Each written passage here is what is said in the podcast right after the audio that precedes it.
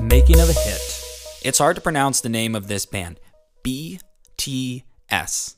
Like boy, toss, and sauce. All right. Apparently, it means bulletproof Boy Scouts if you translate it from Korean. All right. But recently, they've been saying that it's an acronym for Beyond the Scene. That's interesting. I'm not buying it. I think Bulletproof Boy Scouts is a much cooler name.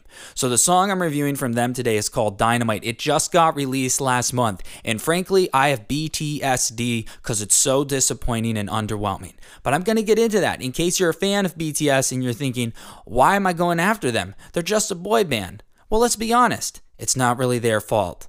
Let's first look at the sound of the song. If you turn it on, you're going to hear a little bit of piano synth. It's a light piano, all right? It's supposed to be disco inspired. It's something interesting just to get you feeling the music, and then they drop in with their vocals. My thought Bruno Mars. That's all I'm hearing at the beginning Bruno Mars.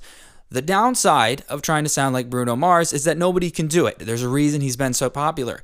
He can hit very, very high notes in the range, and he has a crackle to how he sings that makes it interesting, and he has a passion that makes it something you want to listen to again. That's not true with BTS. Most male voices, when you equalize them at a note that high, end up sounding very small and very constricted. If you want a great example of this, listen to Joel Corry, Lonely. It's pretty bad.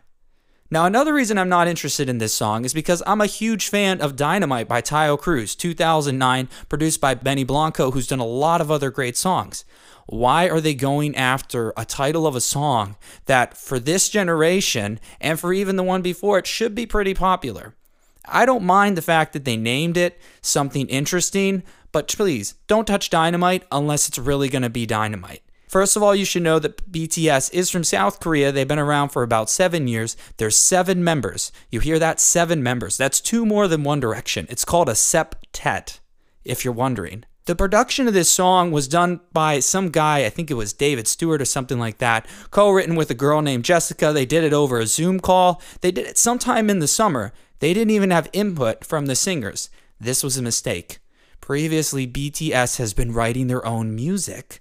And now, in order to get traction in the United States and to have an English single, they're outsourcing it for mercenary work. And it turns out sounding something like, oh, maybe if Bruno Mars or to Adele were to go to the side of the street and ask some five year old, hey, can you write me a song? I'm trying to make it big in another country. I would advise you to give the song a listen for this reason.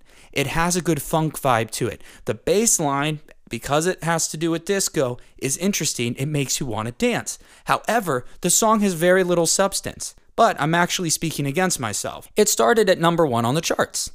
The YouTube video already has 300 million views. And it broke records that Taylor Swift set with the most pure streaming sales on the first day and the most views within one day for any YouTube video. So, from what I can tell, BTS is making more than a splash. They're pretty much upending the whole ocean in their first English single going into the United States. You'd have to take a gander for yourself. Tell me what you think.